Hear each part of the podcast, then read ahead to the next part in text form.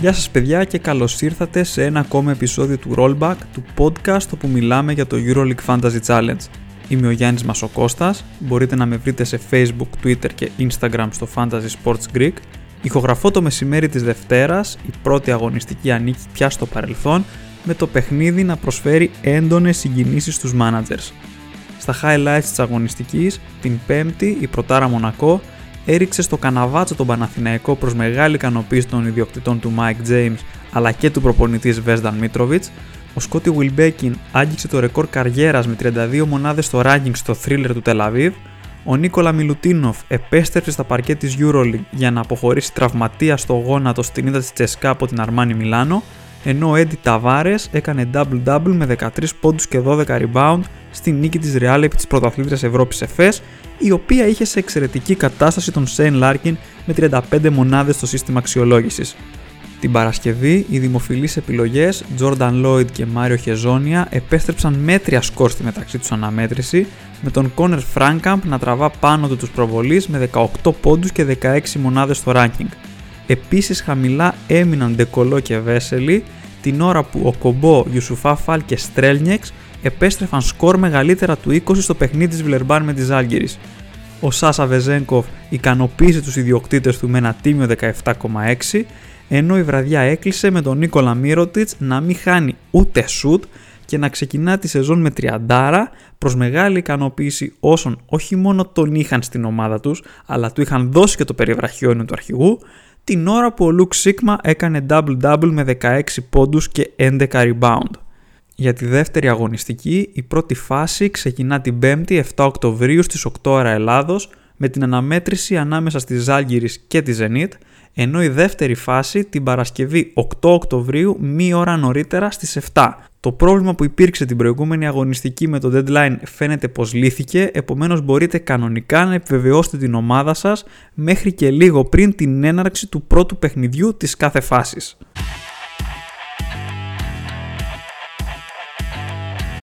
Η πρώτη αγωνιστική ήταν αρκετά περίεργη καθώς αρκετές δημοφιλείς επιλογές δεν απέδωσαν τα αναμενόμενα ενώ όλοι οι managers ήμασταν σε αχαρτογράφητα νερά αναφορικά με τη χρησιμότητα του πάγκου και τη μεταβολή των τιμών. Η δική μου ομάδα δεν ξεκίνησε καθόλου καλά τη σεζόν καθώς συγκέντρωσε μόλις 85,8 πόντους συγκομιδή η οποία την έφερε στη θέση 22.538 της γενικής κατάταξης αυτή τη στιγμή και ξεκινώντας τη δεύτερη αγωνιστική είμαι οριακά λίγο πάνω από τη μέση καθώς μέχρι στιγμής στο πρωτάθλημα του EuroLeague Fantasy έχουν μπει συνολικά 46.320 ομάδες. Στο πολύ χαμηλό σκορ συνέβαλαν αφενός ο τραυματισμός του Νίκολα Μιλουτίνοφ την πρώτη μέρα και αφετέρου η κακή απόδοση του Νάντο Ντεκολό τη δεύτερη μέρα. Αμφότεροι πήραν το περιβραχιόνιο του αρχηγού και εγώ απλά έμεινα να κοιτάζω το Μύρωτιτς να κάνει τριαντάρα και να επιστρέφει σχεδόν μόνος του όσους πόντους συγκέντρωσε όλη η ομάδα μου. Γενικά βλέποντας εκ των υστέρων την αγωνιστική, αν μπορούσα να κάνω κάτι, πολύ απλά δεν θα άλλαζα το αρχικό πλάνο, δεν θα έφερνα τον Νίκολα Μιλουτίνοφ, θα κρατούσα τον Ιουσουφά Φάλ, ο οποίος έκανε μια εξαιρετική εμφάνιση, νομίζω έφτασε πολύ κοντά στους 20 πόντους αν δεν τους ξεπέρασε και έτσι η ομάδα θα τα πήγαινε πολύ καλύτερα.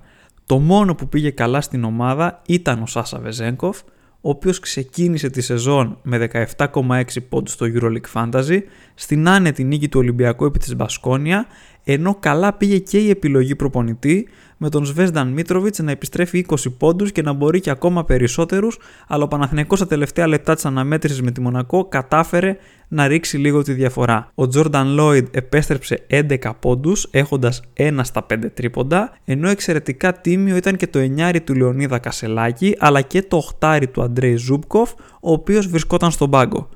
Από εκεί και πέρα η ομάδα ήταν σκέτη απογοήτευση, 4 μονάδες ranking ο Reynolds, άσο ο Μιλουτίνοφ, 5 ο Ντεκολό, ο Λεκάβιτσιους επέστρεψε 9 πόντους, ο Ντελόου αγωνίστηκε ελάχιστα και έμεινε στο 0, ενώ ο Μπλέιζερ που ήρθε στην ομάδα για να διευκολύνει την έλευση του Μιλουτίνοφ είχε αρνητικό ranking. Το μόνο σίγουρο εν ώψη της επόμενης αγωνιστικής είναι ότι στην ομάδα θα υπάρξουν αλλαγές, καθώς στόχος πια είναι η άμεση ανάκαμψη.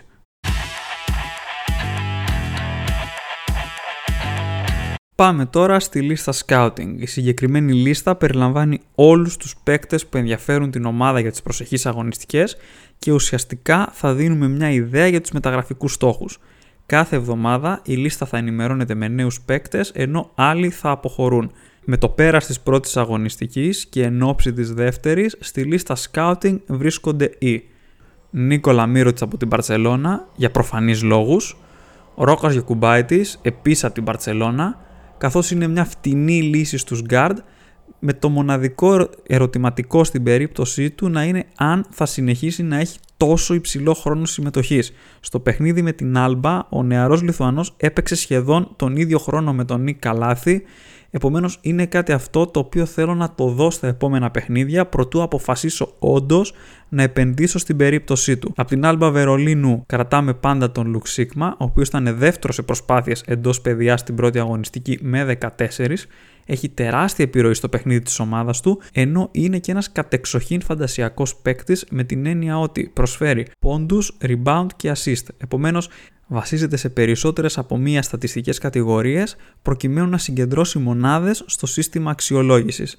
Από τη Μονακό κρατάμε σίγουρα τον Mike James, είναι ο star της ομάδας, είναι αυτός που παίρνει τις περισσότερες προσπάθειες, ο Αμερικανός απέναντι στον Παναθηναϊκό πήρε 12 προσπάθειες εντός παιδιάς, κανένα συμπέκτης του δεν πήρε περισσότερες και δείχνει ότι η επίδρασή του στο παιχνίδι της ομάδας του θα είναι πάρα πολύ υψηλή για τη σεζόν που μας έρχεται. Επομένως ο James είναι ένας παίκτης τον οποίο αν όχι τώρα θα ήθελα σίγουρα να έχω στην ομάδα μου σε κάποιο σημείο του παιχνιδιού και μάλιστα να τον έχω και στις πρώτες υποψηφιότητες για το περιβραχιόνιο του αρχηγού. Από τη Μονακό επίσης μου άρεσε πάρα πολύ ο Πάρις Λί, έχει δημιουργία, μοίρασε 5 assist ενώ το 9,1 είναι μια καλή τιμή. Ο Ντονάτας Μοτιεγιούνα μπαίνει και αυτό στη λίστα scouting, αλλά δεν είμαι ιδιαίτερα θερμός στην περίπτωσή του αυτή τη στιγμή. Φυσικά, αν τον έχετε ήδη στις ομάδες σας, με βάση όλα αυτά που είδαμε την πρώτη αγωνιστική, εκτιμώ ότι θα έχετε πιο σημαντικά πράγματα να ασχοληθείτε, πιο σημαντικές παρεμβάσεις να κάνετε αντί του Λιθουανού. Από τον Παναθηναϊκό, ο μοναδικός παίκτης που μου άρεσε ήταν ο Ιωάννης Παπαπέτρου, είναι το α και το ω της ομάδας, είναι αυτός που παίρνει τις περισσότερες προσπάθειες και είναι μάλιστα αυτός που πήρε τις περισσότερες προσπάθειες εντός πεδιάς στο σύνολο της πρώτης αγωνιστικής με 16.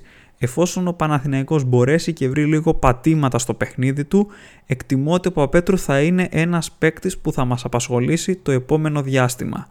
Από την Αναντολού Εφές κρατάω σίγουρα τον Σέιν Λάρκιν, ο οποίος ξεκίνησε με εκκωφαντικό τρόπο τη σεζόν και μάλιστα σε ένα πάρα πολύ δύσκολο παιχνίδι απέναντι στη Real γράφοντας 35 μονάδες στο σύστημα αξιολόγησης, ενώ από την ΕΦΕΣ κρατάω και τον Φιλίπ Πετρούσεφ, ο οποίος είναι από τους πιο δημοφιλείς παίκτες στο EuroLeague Fantasy, τα πήγε καλά και δεν φοβήθηκε τον Έντι Ταβάρες. Έτσι, με την τιμή του να είναι στο 9,8 και να αντιμετωπίζει στο επόμενο παιχνίδι την Τσεσκά, η οποία θα είναι αποδυναμωμένη στη front line λόγω του τραυματισμού του Μιλουτίνοφ, νομίζω ότι ο Πετρούσεφ είναι μία από τις ενδιαφέρουσες περιπτώσεις παικτών και ενδέχεται με την τιμή που έχει και με δεδομένο ότι κάποιοι θα χρειαστεί να απομακρύνουμε τον Μιλουτίνοφ από τις ομάδες μας, να μας επιτρέψει τα χρήματα που εξοικονομούμε από τον τραυματία παίκτη της Τσέσκα να τα επενδύσουμε σε κάποιες άλλες θέσεις. Από τη Real Madrid σίγουρα τα βλέμματα τράβηξε ο Walter Tavares, ο οποίος έκανε double-double τα συνηθισμένα για τα δεδομένα του. Επίσης στη λίστα scouting βρίσκεται ο Scotty Wilbekin, ήταν πρώτος σε πόντους στην πρώτη αγωνιστική με 28. Το ζήτημα στην περίπτωσή του είναι αυτό που ίσχυε πάντα με το Wilbekin, αν θα καταφέρει δηλαδή να βρει σταθερότητα. Έχει ένα καλό παιχνίδι τη δεύτερη αγωνιστική εντός έδρας με τον Ερυθρό Αστέρα, αλλά νομίζω ότι προσωπικά θα ήμουν πολύ επιφυλακτικός στην περίπτωσή του. Είμαι ωστόσο πολύ πιο θερμός για τρεις παίκτες από τη Βιλερμπάνη, οι οποίοι μου τράβηξαν πάρα πολύ το ενδιαφέρον και συζητάμε για τον Έλιο Κομπό που γύρισε από το NBA και τράβηξε τα βλέμματα με το καλημέρα στην νίκη της Βιλερμπάνη επί της Άλγηρης, ο Chris Jones, επίσης guard, όπως και επίσης ο Ιουσουφά Φαλ, ο οποίος έμεινε οριακά εκτός της ομάδας μου την πρώτη αγωνιστική για να έρθει ο Μιλουτίνοφ σε μια κίνηση η οποία δεν μπορώ να πω ότι βγήκε ο ψηλός τέλειωσε το παιχνίδι με 12 πόντους, 9 rebound και 19 μονάδες στο ranking. Μόνο ο Eddie Tavares επέστρεψε περισσότερους πόντους στο EuroLeague Fantasy μεταξύ των center. Επομένως, στην τιμή στην οποία βρίσκεται αυτή τη στιγμή ο Ιουσουφαφάλ και παρά την αύξηση την οποία πήρε, ή βρίσκεται στα 9,1, εκτιμώ ότι υπάρχει αξία ακόμα και τώρα στην περίπτωσή του αν κάποιος θέλει να τον αγοράσει. Επίσης στη λίστα scouting βρίσκονται Νικολό Μέλι, Σαβόν Σίλτς, ο Νίκολα Ιβάνοβιτς από τον Ερυθρό Αστέρα. Μου άρεσε πολύ ο Κόνερ Φράνκαμπ της Zenit. Εκτιμώ ότι είναι ένας παίκτης που θα μπορούσε υπό πολλές προϋποθέσεις να χαρακτηριστεί enabler ανάλογα με το πώς έχει κατανείμει ο κάθε manager το budget στην ομάδα του. Τέτοιος παίκτης ενδεχομένως να είναι και ο Σέρχη Μαρτίνεθ της Μπαρτσελώνα αλλά θέλω να δω αν θα συνεχίσει να έχει τέτοια σκορ και το παιχνίδι με την Άλμπα απλά προσφέρθηκε επειδή η Μπαρσελόνα πήρε από νωρίς μια μεγάλη διαφορά και ο Κότ Γιασκεβίτσου τον έβαλε στο παιχνίδι. Ο Μάριο Χεζόνια από την Unix επιβεβαίωσε το γεγονός ότι θα είναι ένας παίκτης που θα παίρνει πάρα πολλές προσπάθειες, Ωστόσο, απέναντι στη Zenit αντιμετώπισε θέμα με τα φάουλ, τελείωσε το παιχνίδι με 4 και έτσι οι μονάδες που συγκέντρωσε στο ranking και συνεπώς οι πόντι που επέστρεψε στο EuroLeague Fantasy δεν ήταν τόσο ψηλοί όσο θα περίμεναν οι ιδιοκτήτες του για την Τσέσκα Μόσχας, η οποία για τις επόμενες εβδομάδες θα αγωνίζεται χωρίς τον Νίκολα Μιλουτίνοφ. Ευτυχώς το πρόβλημα τραυματισμού του δεν είναι τόσο σοβαρό. Οι περιπτώσεις των Νικίτα Κουρμπάνοφ και Τζοέλ Μπολομπόη θα μπορούσαν υπό προποθέσει να είναι value for money με την έννοια ότι ενδέχεται να έχουν πολύ μεγαλύτερη επιρροή στο παιχνίδι της ομάδας τους με την απουσία του Μιλουτίνοφ.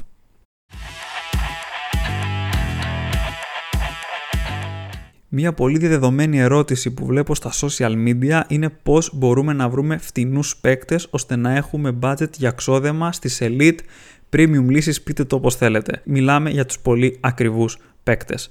Αυτό που παρατήρησα την πρώτη αγωνιστική είναι ότι δύσκολα φθηνοί παίκτες θα μας φέρουν αξιόλογα σκορ, επομένως η πρώτη εντύπωση που έχω αναφορικά με το νέο format είναι ότι δεν αξίζει να ξοδέψουμε πολύ μεγάλο μέρος του budget στον πάγκο. Επομένως, ύστερα από μία μόνο αγωνιστική δεν μπορώ να πω ότι έχω εντοπίσει κάποιους παίκτες από τα πολύ χαμηλά στρώματα τιμών και σαν πολύ χαμηλά στρώματα τιμών εγώ συζητάω κάτω από τα 8 credits παίκτες σε αυτό το στρώμα οι οποίοι να έχουν χρόνο συμμετοχής, να έχουν επιρροή στο παιχνίδι της ομάδας τους και να μπορούν έστω να επιστρέψουν ένα αξιοπρεπές, ένα αξιόλογο σκορ το οποίο να με βάλει σε σκέψεις από τον πάγκο να τον ξεκινήσω βασικό. Ωστόσο, σαν enabler θα μπορούσε να λειτουργήσει ο προπονητής. Ενδεικτικά, Σβέσδαν Μίτροβιτς και TJ Parker, δύο από τους πολύ φτηνούς προπονητές στο EuroLeague Fantasy, επέστρεψαν 20 πόντους στην πρώτη αγωνιστική, ενώ ο Γιώργος Μπαρτζόκας του Ολυμπιακού επέστρεψε 25 πόντους. Αν θέλουμε λοιπόν να εξοικονομήσουμε πόρους σε μία θέση προκειμένου να κατανείμουμε τα κεφάλαια στους forward, στους center και στους guard, νομίζω ότι η θέση του προπονητή ενδείκνυται για αυτό το πράγμα. Εξάλλου, η θέση του προπονητή μπορεί να αλλάζει κάθε εβδομάδα χωρίς να μπαίνει στον περιορισμό των τριών ανταλλαγών, άρα μπορούμε να στοχεύσουμε συγκεκριμένα παιχνίδια από τους φτηνούς προπονητές. Αυτό που έκανα προσωπικά, μάζεψα τους πιο φτηνούς προπονητές του παιχνιδιού και είδα τα παιχνίδια που έχουν να παίξουν οι ομάδες τους από τη δεύτερη μέχρι την έκτη αγωνιστική.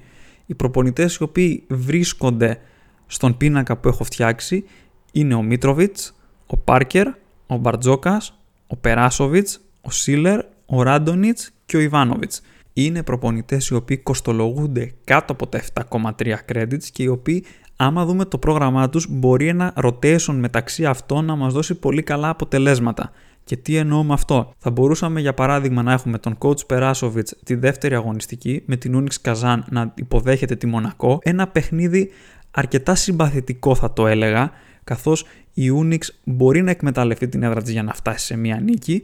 Εναλλακτικά θα μπορούσαμε, εάν έχουμε ήδη τον Μίτροβιτς στην ομάδα, να τον κρατήσουμε ή διαφορετικά θα μπορούσαμε να φέρουμε και τον TJ Parker με τη Βιλερμπά να αντιμετωπίζει εκτός έδρας στην Άλμπα Βερολίνου. Προσωπικά η Άλμπα είναι μια ομάδα την οποία θα προσπαθήσω να σημαδέψω μέσω του προπονητή, καθώς την θεωρώ μεταξύ των πιο αδύναμων που συμμετέχουν φέτος στην Ευρωλίγκα. Την τρίτη αγωνιστική ο coach Ιβάνοβιτς υποδέχεται τον Παναθηναϊκό, με τον Παναθηναϊκό να έχει πολύ κακή εικόνα απέναντι στη Μονακό και επίσης κακή εικόνα στο δεύτερο ημίχρονο του παιχνιδιού με τον Άρη, συν το γεγονός ότι αποτελεί παραδοσιακά μία ομάδα η οποία δυσκολεύεται πάρα πολύ να κερδίσει εκτός έδρας. Την τέταρτη αγωνιστική η μπασκόνια του coach Ιβάνοβιτς ταξιδεύει στην έδρα της Άλμπα Βερολίνου, επομένως πάλι ο Ιουγκοσλάβος είναι μια λύση. Εναλλακτικά θα μπορούσαμε να στραφούμε στον coach Μπαρτζόκα του Ολυμπιακού, ο οποίος υποδέχεται τη Ζάλγκυρης Κάουνας. Ο Ολυμπιακός είναι μια ομάδα που στηρίζει πολλά στην έδρα της για να έχει μια καλή σεζόν και με την εικόνα που είχε στο παιχνίδι με την Μπασκόνια εκτιμώ ότι θα καταφέρει αρκετές νίκες εντός έδρας απέναντι σε ομάδες με τις οποίες έχει τους ίδιους στόχους. Την πέμπτη αγωνιστική Πάλι ο coach Ιβάνοβιτς έχει καλό παιχνίδι εντός έδρας απέναντι στη Μονακό, ενώ στην εξίσωση μπορεί να μπει και ο Ντέγιαν Ράντονιτς του Ερυθρού Αστέρα, ο οποίος υποδέχεται την Άλμπα Βερολίνου. Τέλος, στην έκτη αγωνιστική μπορούμε ξανά να γυρίσουμε στον coach Μπαρτζόκα εν ώψη του παιχνιδιού του Ολυμπιακού με την Άλμπα Βερολίνου στο στάδιο Ειρήνης και Φιλίας.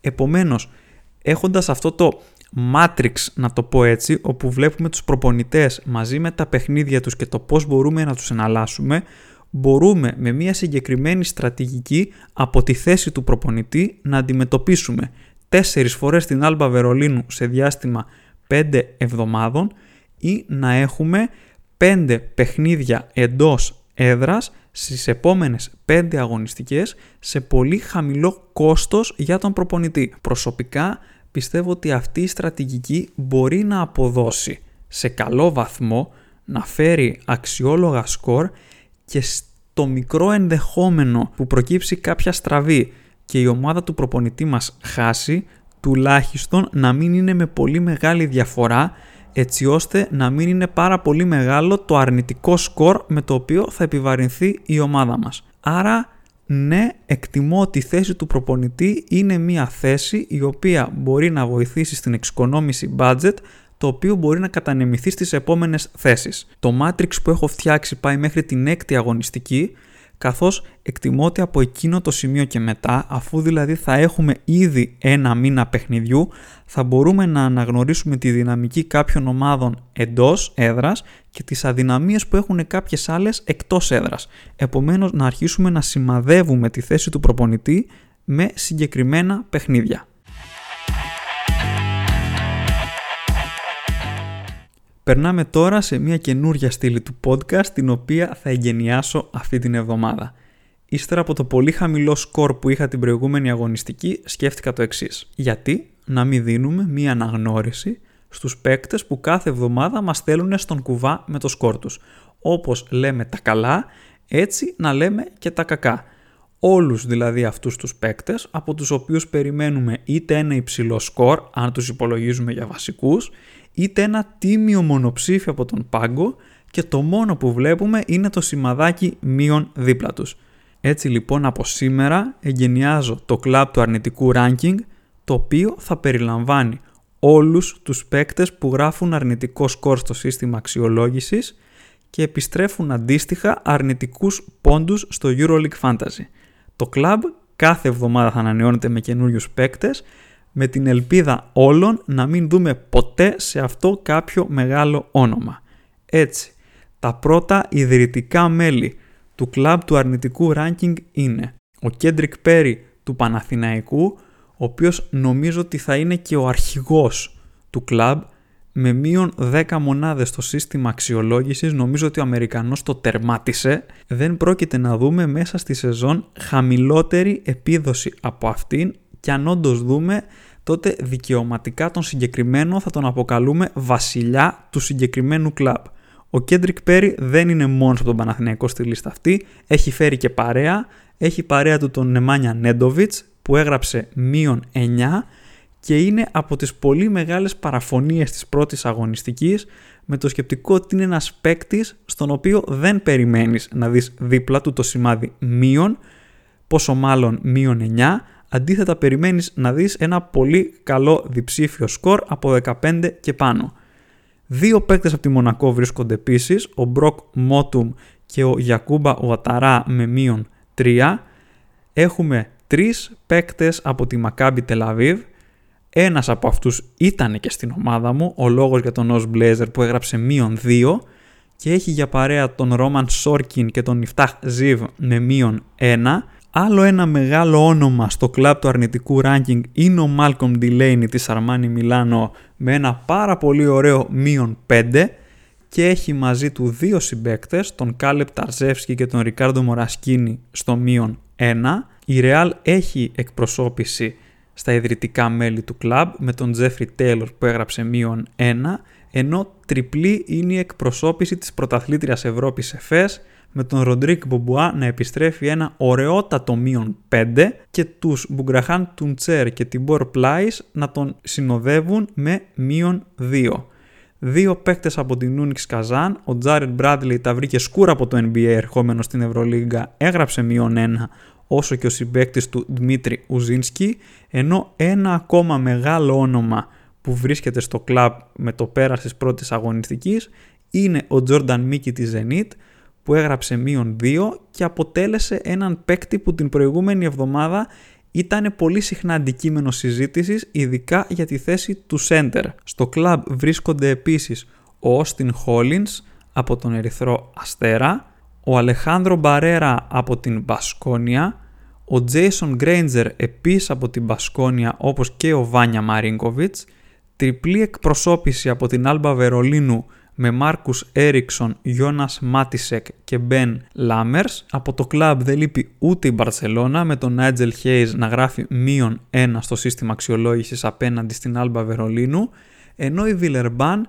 μας έδωσε έναν παίκτη που λογικά δεν βρισκόταν σε πολλές ομάδες, τον Μάθιου Στραζέλ που έγραψε μείον 2, έναν άλλον όμως που το όνομά του έχει ακουστεί πάρα πολύ κατά τη διάρκεια του καλοκαιριού, αποτελεί ένα από τα μεγαλύτερα project του ευρωπαϊκού μπάσκετ και μιλάμε φυσικά για τον Βίκτορ Γουεμπανιάμα, ο οποίος από ό,τι είδα λίγο στο Twitter βρισκόταν σε αρκετές ομάδες στη θέση του πάγκου, όμως δεν αντέμιψε τους ιδιοκτήτες του για την εμπιστοσύνη του καθώς έγραψε μείον 2.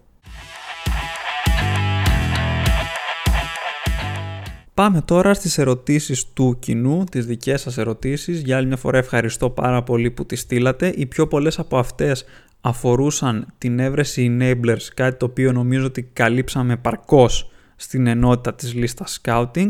Μία ερώτηση που έχω κρατήσει είναι από το Instagram, από τον χρήστη Αγισάο.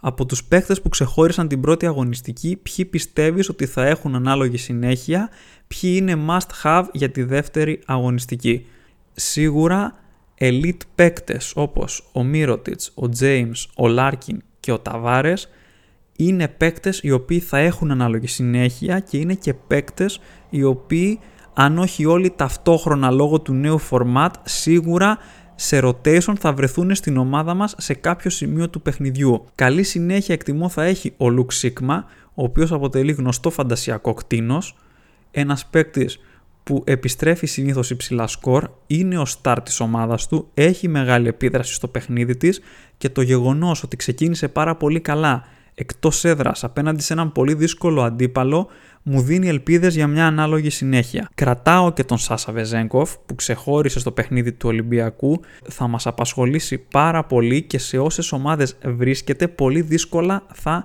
φύγει. Επίσης, κρατάω την τριάδα της Βιλερμπάν τον Ιουσουφά Φαλ, ο οποίος όπως είπα και πριν βρισκόταν στην ομάδα αλλά κόπηκε την τελευταία στιγμή.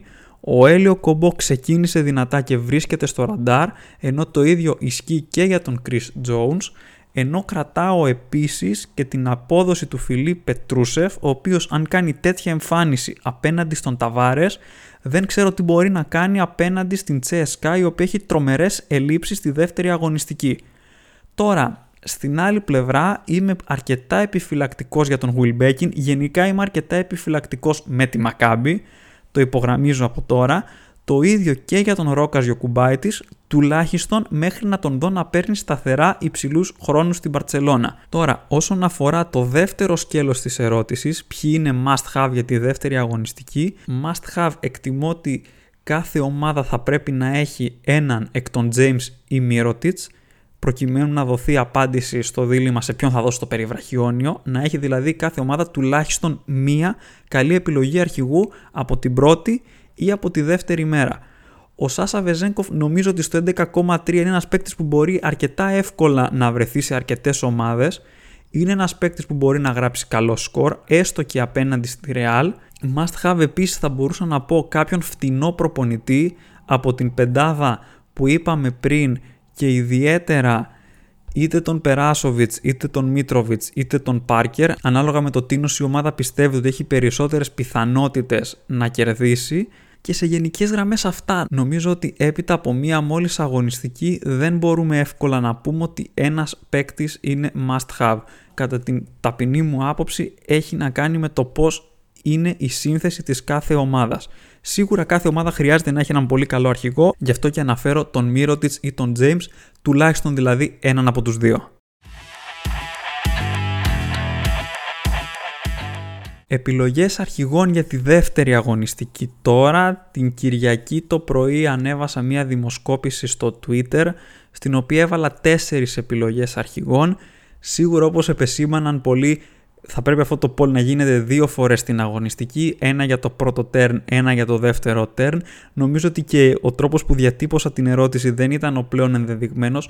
Αυτό που ουσιαστικά θέλω να δω και το οποίο θα συνεχίσω να το κάνω και για τις επόμενες αγωνιστικές είναι ποια είναι η τάση στους managers του EuroLeague Fantasy όσον αφορά την επιλογή αρχηγού. Αν δηλαδή μπορούσες να διαλέξεις έναν αρχηγό, για όλη την αγωνιστική, να μην έχεις το δικαίωμα στην αλλαγή, ποιος θα ήταν αυτός. Μέχρι στιγμής η δημοσκόπηση έχει πάρει 55 ψήφους, σίγουρα το δείγμα είναι αρκετά μικρό, ωστόσο βλέπω ήδη μία προτίμηση στους δύο παίκτες που αναφέρθηκαν ως must have ένας από τους δύο.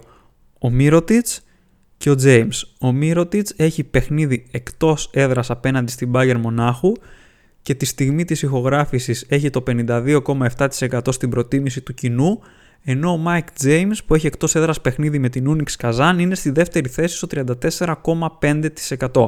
Οι άλλοι δύο παίκτες που έβαλα στο poll ήταν ο Shane Larkin, ο οποίος υποδέχεται την CSKA Μόσχας, και ο Έντι Ταβάρες, ο οποίος ταξιδεύει στην Ελλάδα για να αντιμετωπίσει τον Ολυμπιακό, ωστόσο τα ποσοστά τους είναι αρκετά μικρά. Αν πάμε τώρα να το σπάσουμε σε δύο μέρες, όσον αφορά την πρώτη μέρα, εκτιμώ ότι παίκτες της Φενέρμπαχτσε είναι καλές επιλογές αρχηγού, είτε πρόκειται για τον Πολωνάρα, είτε πρόκειται για τον Βέσελη, είτε πρόκειται για τον Μπούκερ, είτε πρόκειται για τον Ντεκολό, ακόμα και τον Πιέρ. Όπως αναφέραμε και πριν, ο Παναθηναϊκός ήταν πολύ κακός στην πρεμιέρα με τη Μονακό, έκανε και ένα διαστήματα, ενώ έδειξε κακά σημάδια και απέναντι στον Άρη στο παιχνίδι του πρωταθλήματος, τουλάχιστον στο δεύτερο ημίχρονο, όπου από εκεί που κέρδιζε με 20 πόντους τελικά έχασε με 10. Επομένως δέχθηκε 30 πόντους περισσότερους στο δεύτερο ημίχρονο.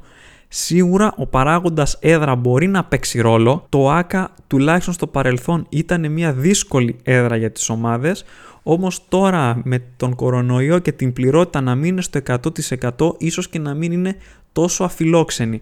Βέβαια και η Φενέρμπαχτς από την άλλη είναι μια αρκετά περίεργη ομάδα, η οποία έχει πολλούς παίκτες οι οποίοι μπορούν να αποτελέσουν πυλώνα στο επιθετικό της παιχνίδι και κατά συνέπεια να γράψουν ένα υψηλό σκορ. Έτσι, από τη στιγμή που υπάρχει ο Μύρωτιτς την Πέμπτη εκτός έδρας με την Bayern, αν τον είχα στην ομάδα μου, τότε σίγουρα θα του έδινα το περιβραχιόνιο του αρχηγού. Υπάρχει και ο Wilbekin, αλλά με τον Μίροτιτς είμαι πάντα πιο σίγουρος. Όσον αφορά τη δεύτερη μέρα, σε περίπτωση που τα πράγματα δεν πάνε καλά και θέλουμε να αλλάξουμε τον αρχηγό μας, υπάρχει ο James ή ο Μάριο Χεζόνια στο μεταξύ τους παιχνίδι, υπάρχει ο Σέιν Λάρκιν, ο οποίος μπαίνει στα υπόψη μετά την εμφάνιση στη Μαδρίτη, αλλά πάντα δεν πρέπει να ξεχνάμε τον παράγοντα Βασίλιε Μίτσιτς, ο οποίος μπορεί και αυτός να δώσει ένα υψηλό σκορ ακόμα και απέναντι στην Τσεσκά που γενικά δεν το θεωρώ απαραίτητα ένα καλό παιχνίδι. Από εκεί και πέρα ο Ταβάρες έχει ένα περίεργο παιχνίδι με τον Ολυμπιακό, ο Μουσταφά Φαλ μπορεί να τον ματσάρει και να τον φθείρει, Επομένως, για να το μαζέψω λίγο γενικά, εάν και εφόσον έχω τον Μύρωτιτς στην ομάδα μου και ο Μύρωτιτς επιστρέψει ένα αξιόλογο σκορ, ακόμα και αν είναι γύρω στο 17, τότε δεν θα προχωρήσω σε αλλαγή αρχηγού. Νομίζω ότι το 17 είναι ένα πάρα πολύ καλό σκορ το οποίο το παίρνουμε την πρώτη μέρα χωρίς δεύτερη σκέψη.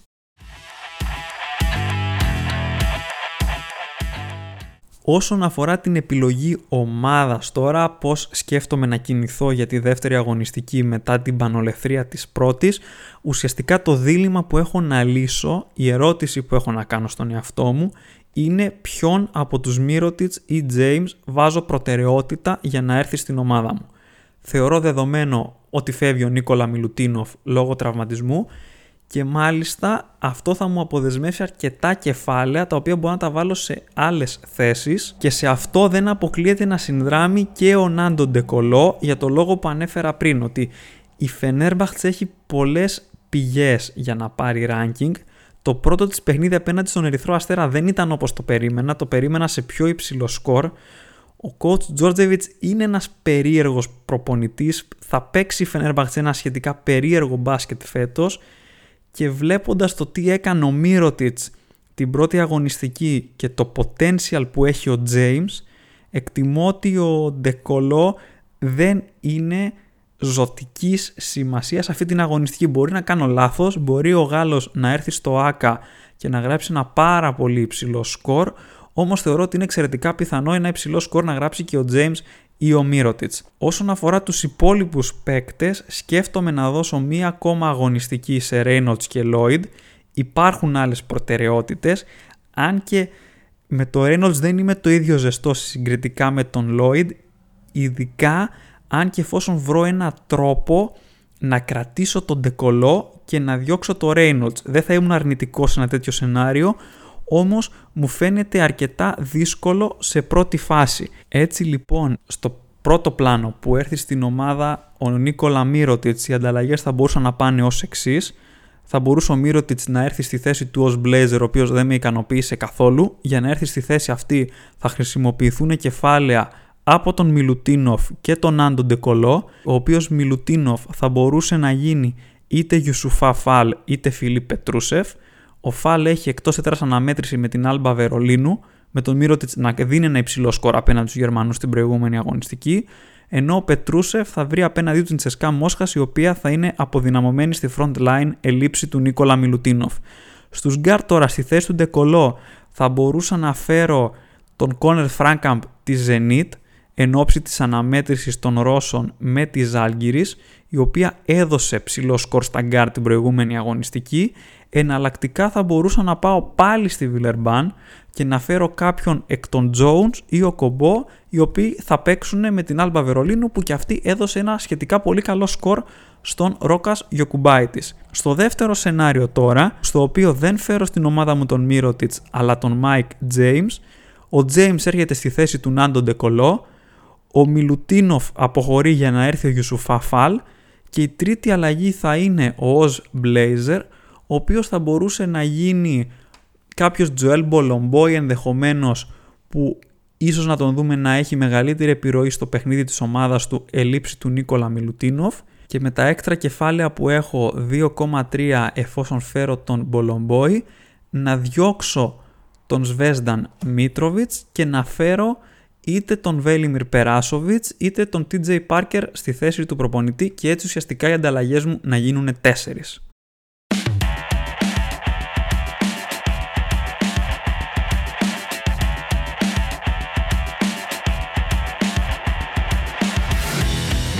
Αυτό ήταν λοιπόν το επεισόδιο. Ευχαριστώ που αφιερώσατε χρόνο να το ακούσατε. Ελπίζω να σας άρεσε. Παρακαλώ αφήστε μια θετική κριτική σε οποιαδήποτε πλατφόρμα χρησιμοποιήσατε για να το ακούσετε. Εμείς θα τα ξαναπούμε την Κυριακή εν ώψη της πρώτης διαβολοβδομάδας της σεζόν. Μέχρι τότε θα τα λέμε από τα social media. Να έχετε όλοι σας μια εξαιρετική δεύτερη αγωνιστική. Γεια χαρά!